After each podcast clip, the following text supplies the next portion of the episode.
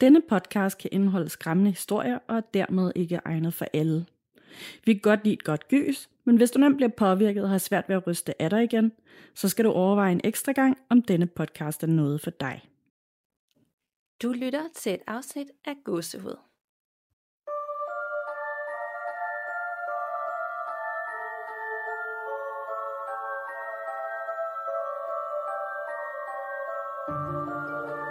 Hej Danika, Hej Nana.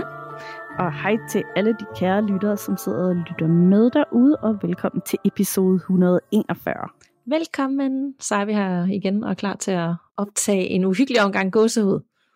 Nemlig, og i dag så gør vi det lidt anderledes, end vi plejer at gøre, fordi at vi gør det sådan, at det både er et emne- og lytterberetningsafsnit, hvor vi sådan kører lidt i skift. Præcis, og det er jo fordi folk er så vilde med lytterberetninger, vi vil også gerne lige have lidt af det der emne ind over. Du har fået en rigtig god idé med nogle væsner, som vi selvfølgelig synes skulle med. Nemlig. Dejligt.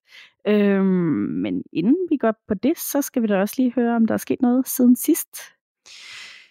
Det er der faktisk ikke umiddelbart. Øhm, nej, det er der ikke.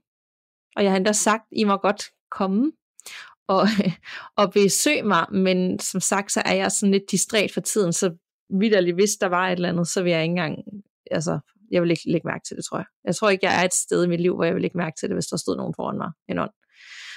så det er jo på Nej. godt og ondt. Øh, øh, nej, det er der faktisk ikke. Jamen et eller andet sted, så det skal jeg også bare holde ved det. Altså man skal ikke, nogle gange kan man også sådan lidt, er der sket noget? Var det der et tegn? Sådan, nej, der er faktisk ikke sket noget, og det, øh, det er helt okay. Hvad med dig? Ja, men det, det er så rigtigt. Altså, der er heller ikke sket noget her, men det synes jeg egentlig også er fint, fordi at øh, der er sket så meget andet øh, de sidste øh, halvanden, to måneder, så, øh, så det har egentlig været fint, bare det der med at lande herhjemme igen og falde lidt til ro. Ja, og du har også haft virkelig meget øh, til at se, se til os med privatlivet, og inden du rejste, og forskrækkelse, og så lige væk så lang tid, og så skulle lande igen i Danmark i en anden tidszone, og det er jo også bare stressende i sig selv. Ja, det er det virkelig, og især bare sådan ovenpå en måned, der bare er pakket med indtryk, ikke også? Så det har, altså, jeg har jo også været i tvivl, hvad, hvad altså finde hoved i hale i, i det hele, ikke også? Hvad er, hvad er jetlag, og hvad er bare træthed, helt almindelig Ja. træthed. Ja. Det kan være, at jeg lige skal lave en reminder om, at øh, man altså stadig kan booke en øh, konsultation hos Frederik, som vi tidligere har haft med, som var sådan virtuelle rådgiver her i Gåsehud, og øh, at hvis man bruger koden Gåsehud, når man booker hos ham inde på redercounseling.com, så får man altså 20% på øh, sin konsultation, og det har vi begge to været super glade for, og jeg ved, tilbuddet stadig gælder, og jeg ved, rigtig mange allerede har booket ind hos Frederik, så bare en lille reminder, inden vi går videre til dagens emne og lytterberetninger. Nemlig, det er en super god idé, og jeg har faktisk også selv tænkt mig, at jeg snart skal gøre brug af den. Yay, Hello Fresh er tilbage som vores faste sponsor. Dels fordi Nana og jeg spiser noget uhyggeligt god mad hver uge, når vi ikke er ude at rejse, og dels fordi jeg er så smadret gode til at bruge vores rabatkode, hvilket vi er evigt taknemmelige for. Og det er sådan, at du blot skal gå ind på hellofresh.dk og benytte koden HELLOGÅSEHUD med store bogstaver for at få op til 1.153 kroner i rabat på dine første fem måltidskasser.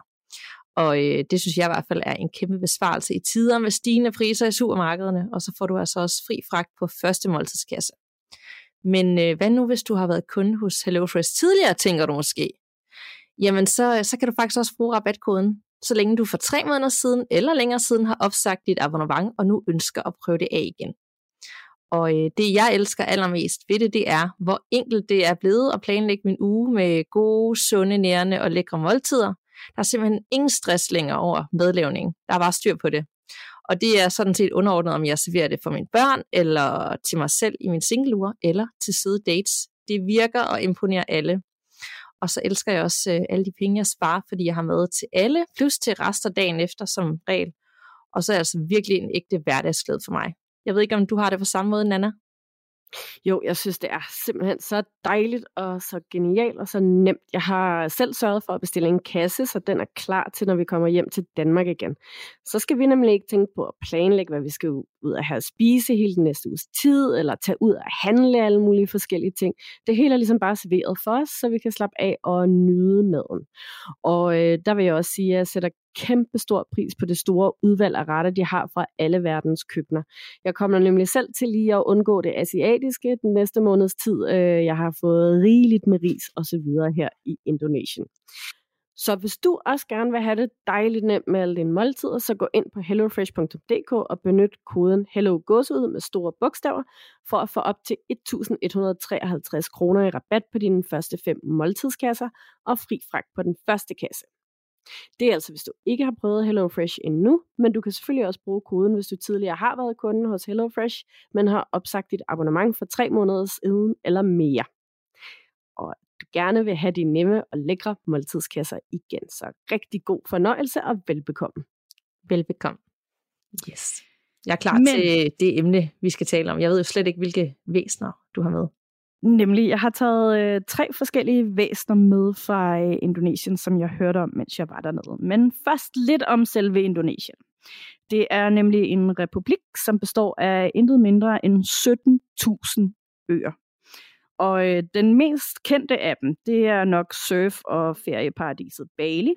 Men der er også nogle større øer, som for eksempel Java, der har hovedstaden Jakarta. Så er der Sumatra, Papua, Borneo, og så er der nogle mindre, men ret interessante øer, som for eksempel Komodo Island, hvor øh, de her meget dødeligt giftige komodo-varaner lever frit, og hvor at øh, der også er en virkelig, virkelig smuk lyserød strand, hvor sandet sådan, simpelthen bare er lyserødt. Virkelig, virkelig flot. Og øh, der findes næsten lige så mange stammer, som der er øer, og der er 1300 etniske grupper, fordi der også har været rigtig mange øh, koloniseringer, blandt andet fra øh, Holland og fra Japan og fra Kina og fra andre steder i Sydøstasien. Og øh, så er der også 7.000 forskellige sprog, fordi der også stadig er mange af de helt originale sprog. Men øh, efter at det blev en forenet republik tilbage i 1998, så blev Bahasa Indonesia det officielle og mest brugte sprog, som er det, øh, de fleste taler. Næsten 87 procent af befolkningen er muslimer, og øh, den næst største religion er kristendom, efterfulgt af hinduisme og buddhisme, og der er også stadig mange forskellige traditionelle trosretninger, især i de bittesmå samfund. Og jeg mener, at vi har snakket om Toraja-folket før, øhm, som bor på øen Sulawesi. Og øh, jeg ved i hvert fald, at du engang har postet om dem i Facebook-gruppen. Og øh, det er dem, hvor at øh, man ikke dør. Der, ah, jeg kan godt huske det nu, hvor man, sådan, man graver den op igen. Ja, lige præcis. Ja. Øhm, man, man er nemlig ikke død, man hviler sig bare. Og øh, når man så trænger til at hvile sig, så bliver der afholdt en ceremoni, og øh, den hvilende bliver så klædt rigtig pænt på og får nogle gaver med ind i det her hvilested, hvor man bliver konserveret. Og så en gang om året, så holder man en ceremoni, hvor at øh, man tager de hvilende frem og øh, giver dem gaver, giver dem nyt, rigtig flot tøj på, og så giver man også nogle øh, offergaver til guderne. Og øh, man kan google sig til en masse billeder af det her, og eventuelt også øh, søge ind i Facebook-gruppen igen efter den artikel, der er om det. Og øh, nu med dagens teknologi, så er det helt almindeligt, at man også tager selfies med dem, og sådan, du ved, sætter, sætter sig op med dem og hygger sig og sådan noget. Øhm, så ja, det er altså bare et land eller en republik med fantastisk mange myter og rigtig, rigtig meget overtro. Og øh, noget af det har jeg jo også selv mærket, for eksempel det der med, at det giver uheld, hvis et fireben falder ned på en, som det skete for mig. Og jeg fik jo altså også en hel masse historier om spændende væsener, så jeg har valgt tre af dem til de her afsnit i dag. Og øh, den første, jeg vil fortælle om, hun hedder øh, Niruru Kidul. Det er lige med at holde tungen lige i munden. Det er navnet på en slags havfru eller havgudinde, som øh, holder til ved kysten ud for det sydlige Java. Hun skulle være skabt af den hinduistiske gud Deva Kapengtelu, og som de fleste guder i hinduismen, så er hun både god og ond, eller det vil sige også hverken eller. Ifølge savnet så blev hun forvist fra det sundanesiske rige i Vestjava af sin far, som er kongen af Sundafolket, på grund af sin stemmor, som ikke brød sig om hende. Hun er helt utrolig smuk og har en menneskelignende overkrop, men den nederste del af kroppen, den er ligesom en havfrue, og enten så afbildes den som en fisk eller som en slange. Hun kan kontrollere storme fra havet og lave tsunamier, og hun kan tage din sjæl, hvis hun vil. Hendes hår er som regel mørkegrønt, og hun er også altid klædt i grønt, og hendes hud kan også være grønlig. Der er affødt en myte om, at hun også kræver din sjæl som offer, hvis du klæder dig i grønt på hendes strand. Det er derfor forbudt, eller i hvert fald på det kraftigste fraråd at iføre sig grønt, når man besøger stranden i det sydlige Java, og særligt på den strand, der hedder Pantai Selatan. Hvis du alligevel våger dig ud i vandet iført grøn, så hiver hun dig straks med ned i sit rige og offrer dig. Hendes ry og rygte er så stærkt, at selv på de sydlige, sydlige kyster på for eksempel Bali og på nogle af de andre øer, så undgår de fleste indonesere at klæde sig i grønt, når de er på stranden eller ude ved havet. Og det har faktisk endda været på tale helt at forbyde det grønne tøj ved lov. Så det er altså virkelig, virkelig, virkelig en meget, meget stærk tro, de har på, på hende og hendes kræfter. Ja, ja. Det, det var den første. Sige. Hold da op, at man sådan nærmest er ude i, at man slet ikke kan have grøn på, på grund af det. Ja, det, altså det er helt vildt.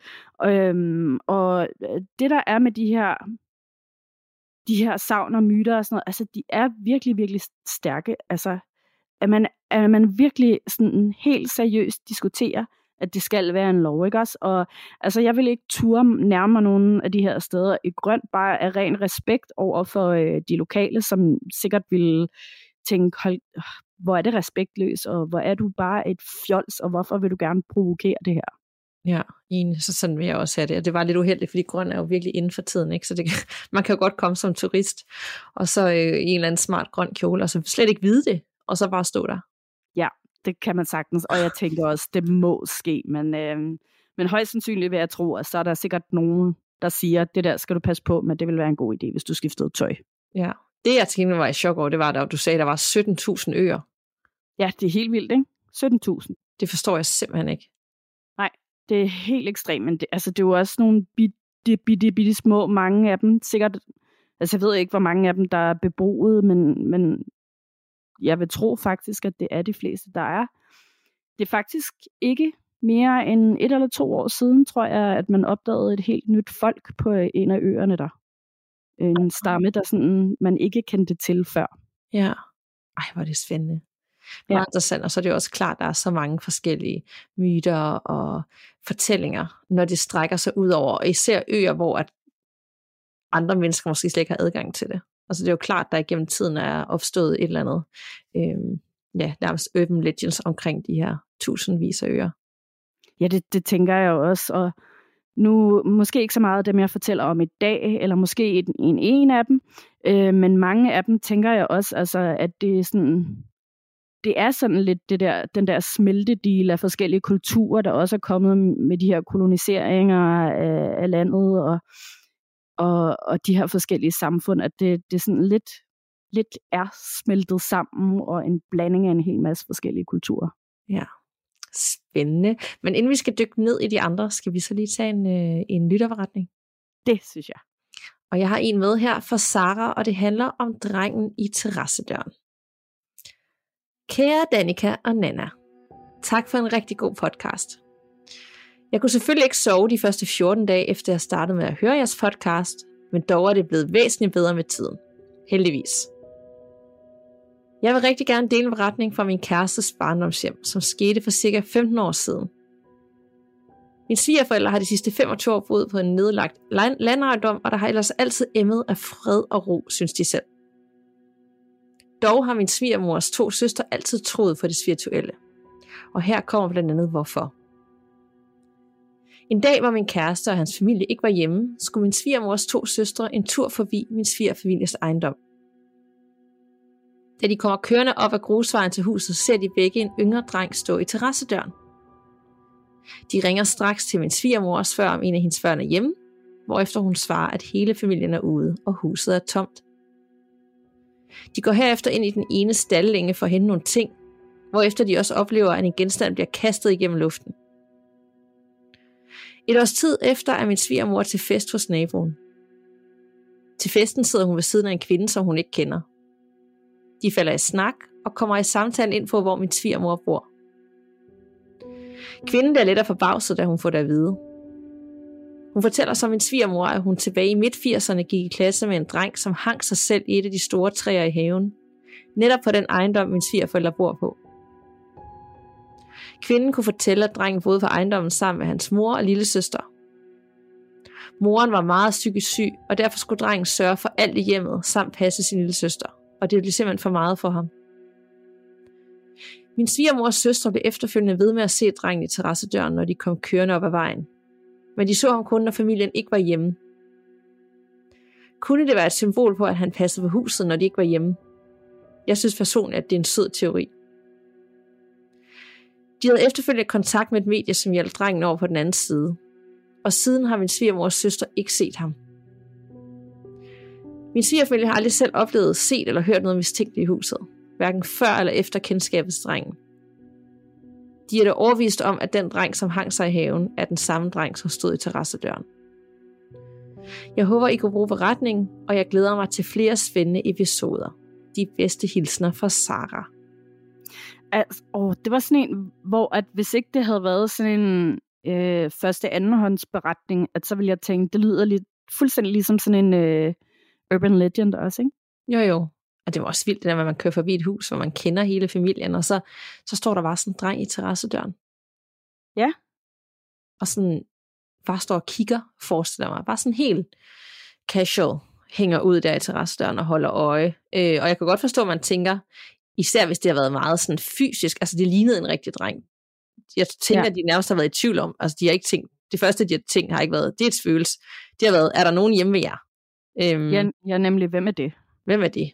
Og så, øh, og så viser så, at der ikke er nogen hjemme, og så får hun hele den her fortælling et års tid efter, som også er virkelig sørgelig. Ja, helt vildt. Altså, den, den var jeg altså også blevet rimelig skræmt over, vil jeg sige.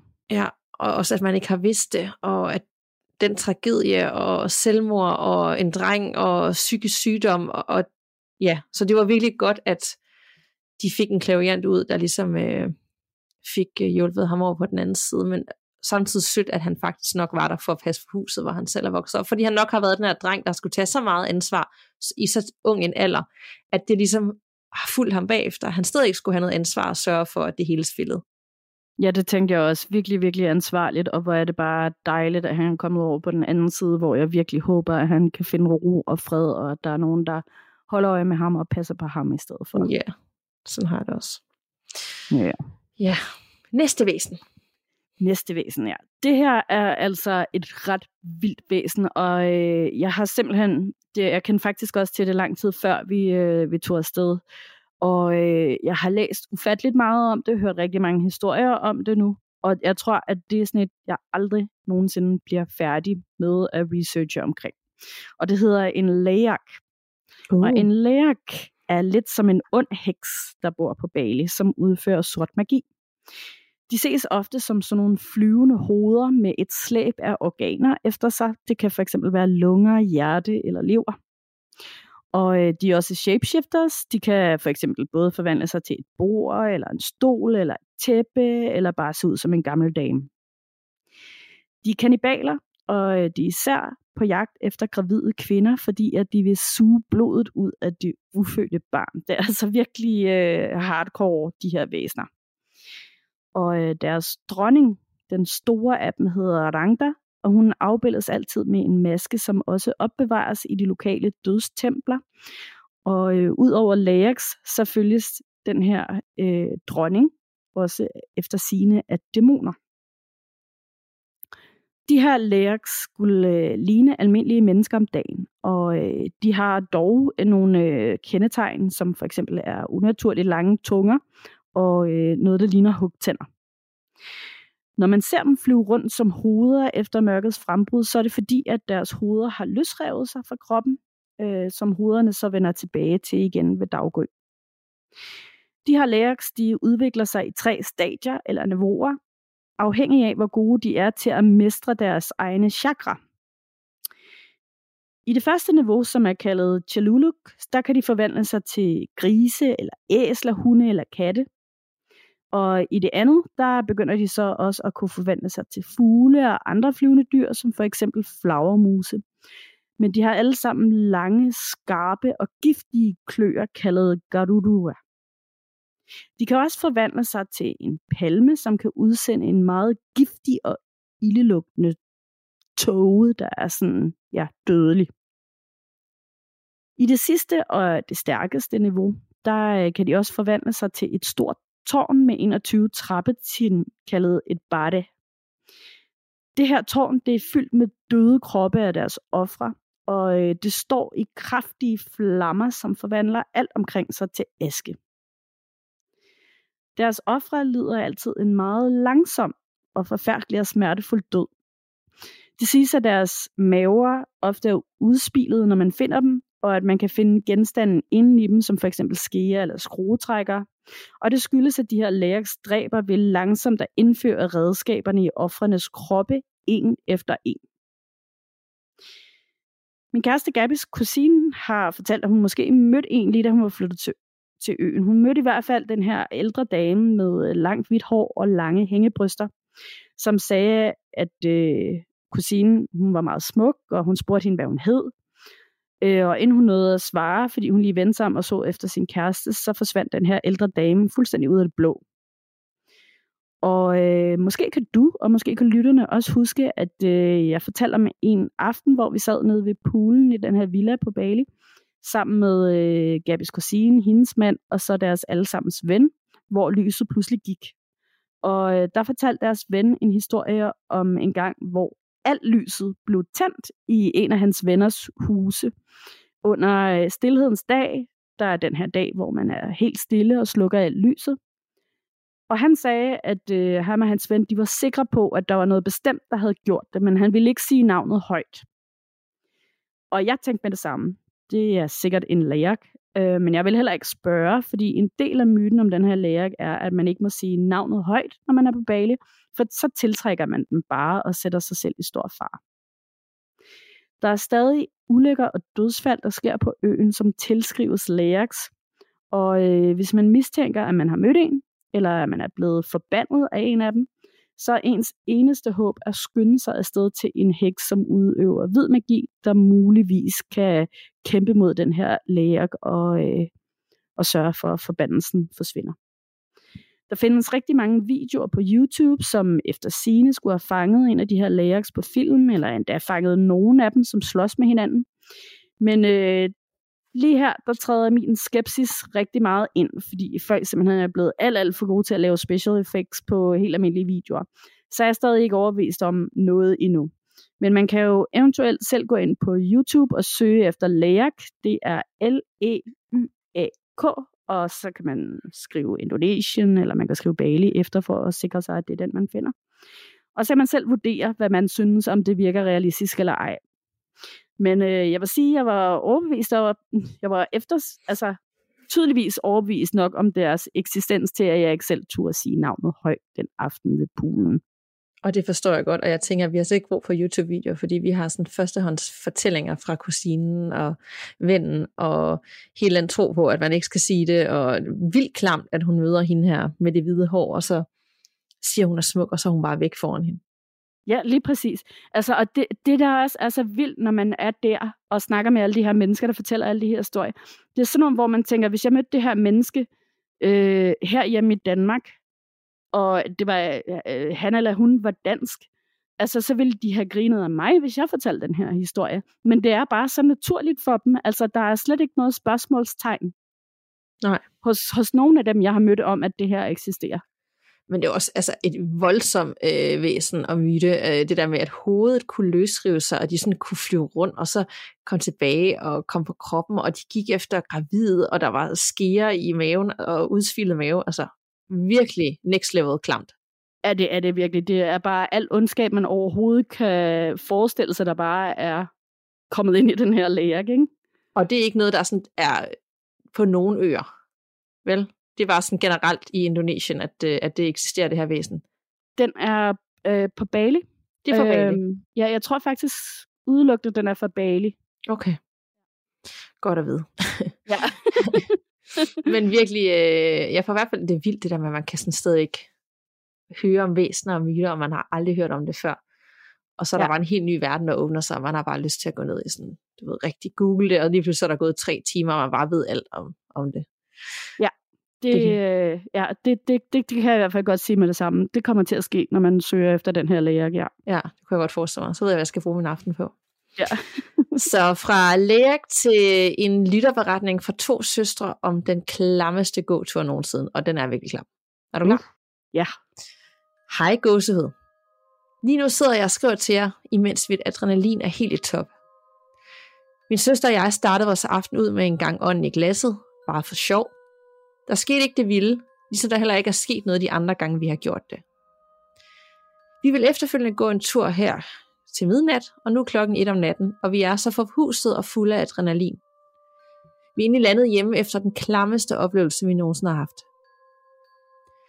Turen startede eller super hyggelig. Stierne i parken var fyldt med lys og god stemning, så der var ingen grund til at føle sig utryg, selvom det var sent på aftenen. Min søster bor i dette område, så hun kender godt alle stier, og hun havde også styr på den rute, vi skulle gå, da hun har gået den mange gange før. Vi kommer så til en tunnel, som jeg synes var lidt uhyggelig. Men vi går igennem den alligevel. Efter tunnelen kan man gå to veje. Stien videre med lys, og så en lille skovsti tæt omgivet af træer og buske uden lys overhovedet.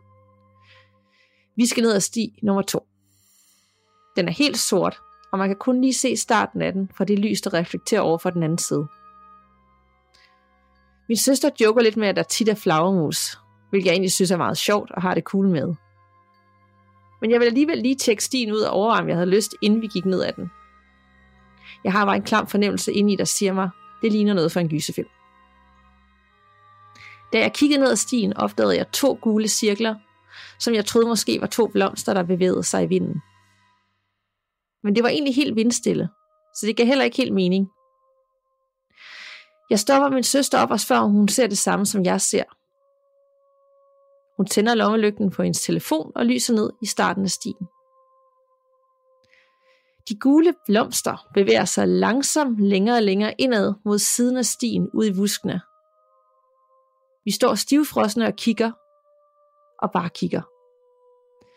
Langsomt snigende kravlende bevæger der sig nogen hen over stien. For mig lignede det en mand med en meget stor jakke, der kravlede på alle fire langsomt over mod den anden side med de to gule blomster. Der var helt stille. Ingen lyd overhovedet. Ingen knasen. Ingenting. Det føltes næsten som om, vi var byttedyr, der blev snedet sig op på. Vi råbte begge to. Der var noget, der var noget, og satte i løb, mens vi skreg. Vi løb hele vejen hjem, mens vi konstant kiggede os bagud og følte, at vi blev jagtet. Vi aner ikke, hvad det var. Vi aner ikke, om de gule blomster var gule øjne, og vi aner ikke, hvordan den bevægelse i den kropsposition uden lyd kan lade sig gøre. Vi kan virkelig ikke få vores oplevelse til at give mening. Det var den klammeste følelse, vi nogensinde har haft. Og timing med vores ånd i glasset gjorde det værre, men vi føler heller ikke, det har noget med det at gøre. Jeg håber, at det, jeg har skrevet, er til at forstå, da det er skrevet lynhurtigt ned efter vores gåtur. Og ellers må I gerne rette det, så det giver mening. Tak for jeres fantastiske podcast. Hilsen to virkelig skræmte søstre, der ikke tør at gå tur om natten igen. Okay, altså jeg vil med det der med, sådan at vi startede lige i aften helt casual med et, et spil ånden i glasset. Det gør vi bare rigtig tit.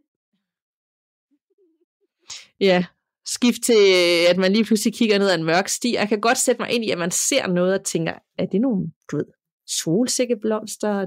Man prøver ligesom at komme med mange forklaringer, men alligevel sådan, det er da også mærkeligt, de bevæger sig sådan, når det er vindstille. Og så, Ja. så lige pludselig, så ser man noget bevæge sig. Og det der med, at hun beskriver, det ligner en mand med en stor jakke på, der kravler på alle fire. Jeg forestiller mig, at man kigger og så sådan over, sådan over stien, så sådan et æderkopagtigt. Det, det var også noget, jeg tænker, og sådan en mand i en stor jakke, det er også mærkeligt. Altså sådan, jeg havde på en måde lidt svært ved at forestille mig det, men altså sådan, det jeg så var også, altså det jeg så kunne forestille mig, det var mega klamt. Og så er der jo ikke nogen lyd. Altså, der er helt stille. Der er ikke nogen knasen, fordi hvis man, jeg forestiller mig, når man ude og gå så sent, der er jo helt stille. Ja. Man vil jo, hvis der var noget, tænke, at så var der give en lyd, eller nogle blade, der blev gået på, eller et eller andet, men der var helt stille, men man ser det, og jeg får sådan helt viben, ligesom, jamen sådan lidt shapeshifter-agtigt, øh, at ting kan tage form, Ja. nærmest på sådan en unaturlig måde. Lidt ligesom, at vi har haft, du ved, med er lidt ligesom The Smiling Man, der bare kan stå midt om natten under en, en gadelampe og kigge på dig. Og lige pludselig så, så står han på den anden side af vejen. Ja, og, og sådan, nogle af de der dyr, vi også har hørt om, der lignede sådan, altså hvor folk tænker, at det lignede en kæmpe stor ulv eller en varulv, eller det var sort, og det havde gule øjne, og det var meget mærkeligt. Ja, så jeg fik virkelig, at det må have været den mest syrede oplevelse. Og jeg kan slet ikke beskrive, hvad det er, de har oplevet. Jeg kan godt forstå det første, hun gjorde, det var, at jeg skal bare have skrevet det her ned, fordi det er så syret. Og jeg ved heller ikke, om det er relateret til ånden i glasset. Det kan jo godt have åbnet op for, at da de så gået ud for at gå turen, så har de pludselig været mere modtagelige for at se et eller andet syret. Sagtens. Altså, jeg tænker også i øvrigt sygt hardcore lige at tage en tur i mørket bagefter. Altså, hvis det var mig, der havde spillet ånd i glassen, uanset om der var sket noget eller ej, så tror jeg bare, at jeg var blevet hjemme og set Disney-tegnefilm bagefter. Ja, men det lød som om, at de var sådan, det har vi prøvet mange gange før, der sker aldrig rigtigt det vilde, så de, her, de har nok ikke lagt så meget betydning i, at de har spillet deres spil, og tænkt, vi skal lige ud og have noget frisk luft. Og det der, det er da fint hver til en aftengåtur. Vi er jo to, så hvad kan der lige ske, ikke? ja, præcis. Men så, op, så oplever man, og begge parter ser den her, de her, den her ting, jeg skulle sige mand, hvad det er, ser det kravle over stien. Og jeg kan godt vide, om det var sådan, du ved, sådan hurtigt kravlende over, eller det var sådan nogle langsomme det, hun skrev, beskrev det sådan, at det kom snigende. Og jeg kan godt forstå, at man siger, der er bare noget, og så løber man, og man hele tiden kigger sig bagom, om den her kravlende mand kravler efter en i høj fart. Ja. Hold nu kæft, det er klart. Det er virkelig, virkelig ulækkert. Altså, og øh, jeg tænker, at det sikkert er sket rigtig langsomt, også hvis det var lydløst. Og jeg tænker også, altså det er jo døde uanset om det var et rigtigt menneske eller ej, og det er faktisk nærmest mere uhyggeligt. Ej, ej, ej, ej. Det, det kommer jeg til at det kommer jeg lige til at tænke på, forestille det var rigtige mennesker, der bare var sådan, der kravlede på alle fire. Ja, det er ulækkert. Det er endnu værre. Ja, puha. I det her sikkert fine parcelhuskvarter. Det, det er faktisk endnu værre. Det, jeg ved ikke, hvad jeg skal sige om det, det ene eller andet. Det, det er bare en super ubehagelig oplevelse, og jeg forstår godt de ting, at jeg skal aldrig ud og gå, når det er mørkt igen. Ja, det forstår jeg virkelig, virkelig, virkelig også godt. Og i det hele taget sådan nogle tunneller der, jeg kan heller ikke holde dem ud i mørke. Det er altid uhyggeligt, og det minder alt for meget om alt for mange gyserfilm, man har set, hvor der er sket noget uhyggeligt i en tunnel. Det kunne faktisk også være sådan et, jeg får lidt faktisk sådan et vibes. Han tager jo også form, forskellige former. Lige pludselig så kan han stå sådan og være ekstra stor et eller andet sted, eller høj, eller lille, eller være en del af møblerne, eller et eller andet. Ja, lige præcis. Eller en gammel dame faktisk ja. også. Og sådan, nej, nej, nej, nej. Nej, det var klam. Den var mega klam. Ja. Nå, ja. ja. okay, lad os tage det sidste væsen for i dag. Øhm, og hun er på en måde også lidt velkendt, føler jeg. Øhm, der skal vi tilbage til Java, hvor at øh, myten om Wewe Gumbel er opstået. Hun er et kvindeligt overnaturligt væsen, eller, eller også er hun et hævngærligt spøgelse i øh, javanesisk mytologi. Det siges, at hun kidnapper børn. Så øh, faktisk så minder hun lidt om La Llorona fra Mexico og Sydamerika. Traditionelt er Wewe Gumbel repræsenteret som en kvinde med lange hængende bryster. Der var de hængende bryster igen. Det er åbenbart sådan nogle kvindelige spøgelser i Indonesien. De har lange hængende bryster. I de mere moderne fremstillinger af hende, der har hun også vampyrlignende hugtænder. Myten om hende er meget kendt, og den er meget populær, og hun optræder også både i masser af tegneserier, bøger, film og tv-serier, så der er altså også masser at tage fat i, hvis man gerne vil vide mere om hende. Så skal man bare google WEWE, og så efterfulgt af Indonesien. Så skal der nok komme en hel masse frem om det. Og øh, hendes myte fortælles ofte til børn i Indonesien for at få dem til at være meget mere forsigtige og for at få dem til at blive hjemme om natten. Det er nemlig også sådan der, at man har nogle andre søvnrytmer for børn. Øh, de får tit og ofte lov til at være ude til sent om aftenen også. Spøgelset fik altså navnet Wewe Gumble, fordi det er relateret til en begivenhed, der ifølge gammel folklore skete i Bukit Gumble i provinsen Samarang, hvor der for længe siden boede et ægtepar. Det her ægtepar, de havde været gift i overvis, men som tiden gik, indså manden, at hans kone var ufrugtbar. Så han holdt op med at elske hende. Han blev mere egoistisk, han blev følelseskold, og han forsømte sin kone, og lå hende være alene i lange perioder af gangen, så hun levede i sorgen helt alene. En dag fulgte hun efter ham, og der fangede hun ham på fersk gerning i en affære med en anden kvinde.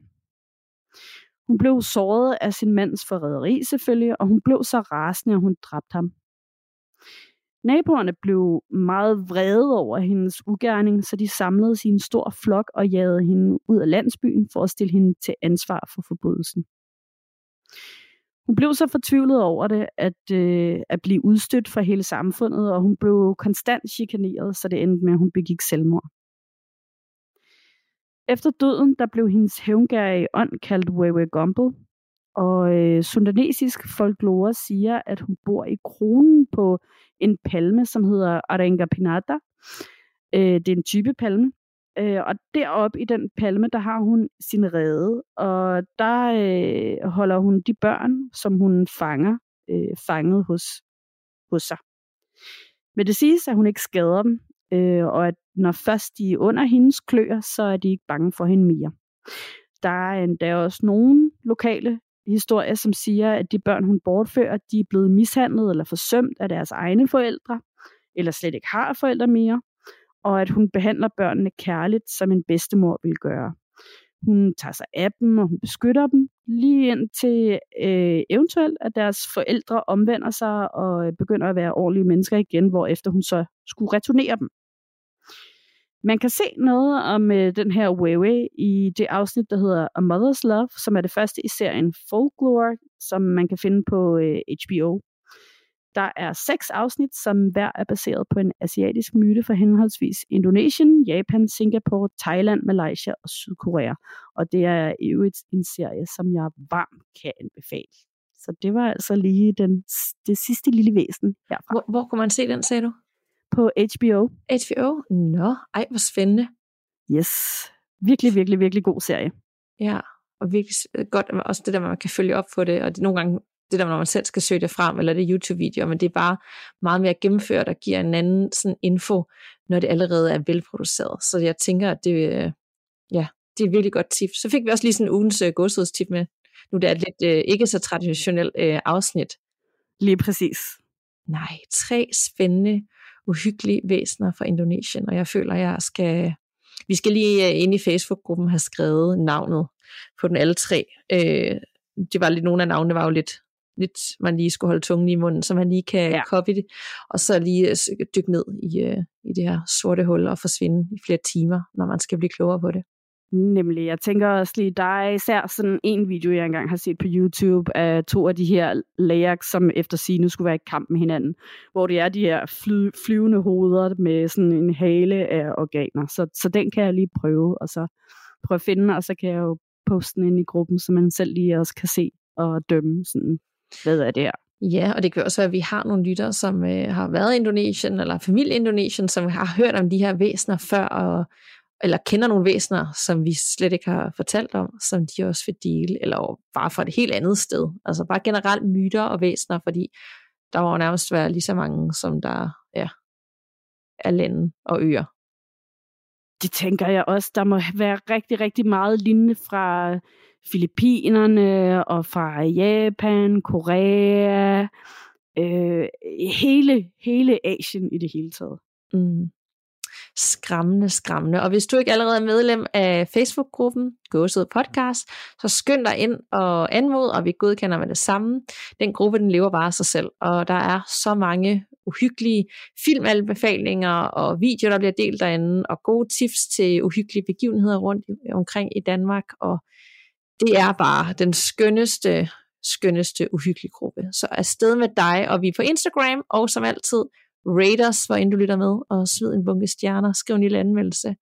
Det vil vi være meget taknemmelige for. Altid. Og husk endelig også, at du kan skrive til os, hvis du har nogle tips om et eller andet, øh, eller noget, du synes, vi skal snakke om i et, øh, et kommende afsnit, så øh, send os en mail på gåsehudpodcast.gmail.com og de gåsehud med to af jer meget gerne, og også brug de rabatkoder, vi skaffer til dig, hvis du gerne vil give lidt igen, så vi kan blive ved med at producere gåsehud langt ud i fremtiden. Det betyder meget mere, end I aner. Ja, så, øh, så kom vi rundt omkring Nana og fik snakket væsener og delt uhyggelige lytterberetninger, og så kan lytterne endnu en gang blive skræmt på sådan en øh, solrig tirsdag. Ja, det er dejligt. Det er rigtig dejligt. Så tusind tak for snakken. I lige måde. Vi lyttes ved, og pas på derude. Man ved jo aldrig, hvad der venter bag den næste dør.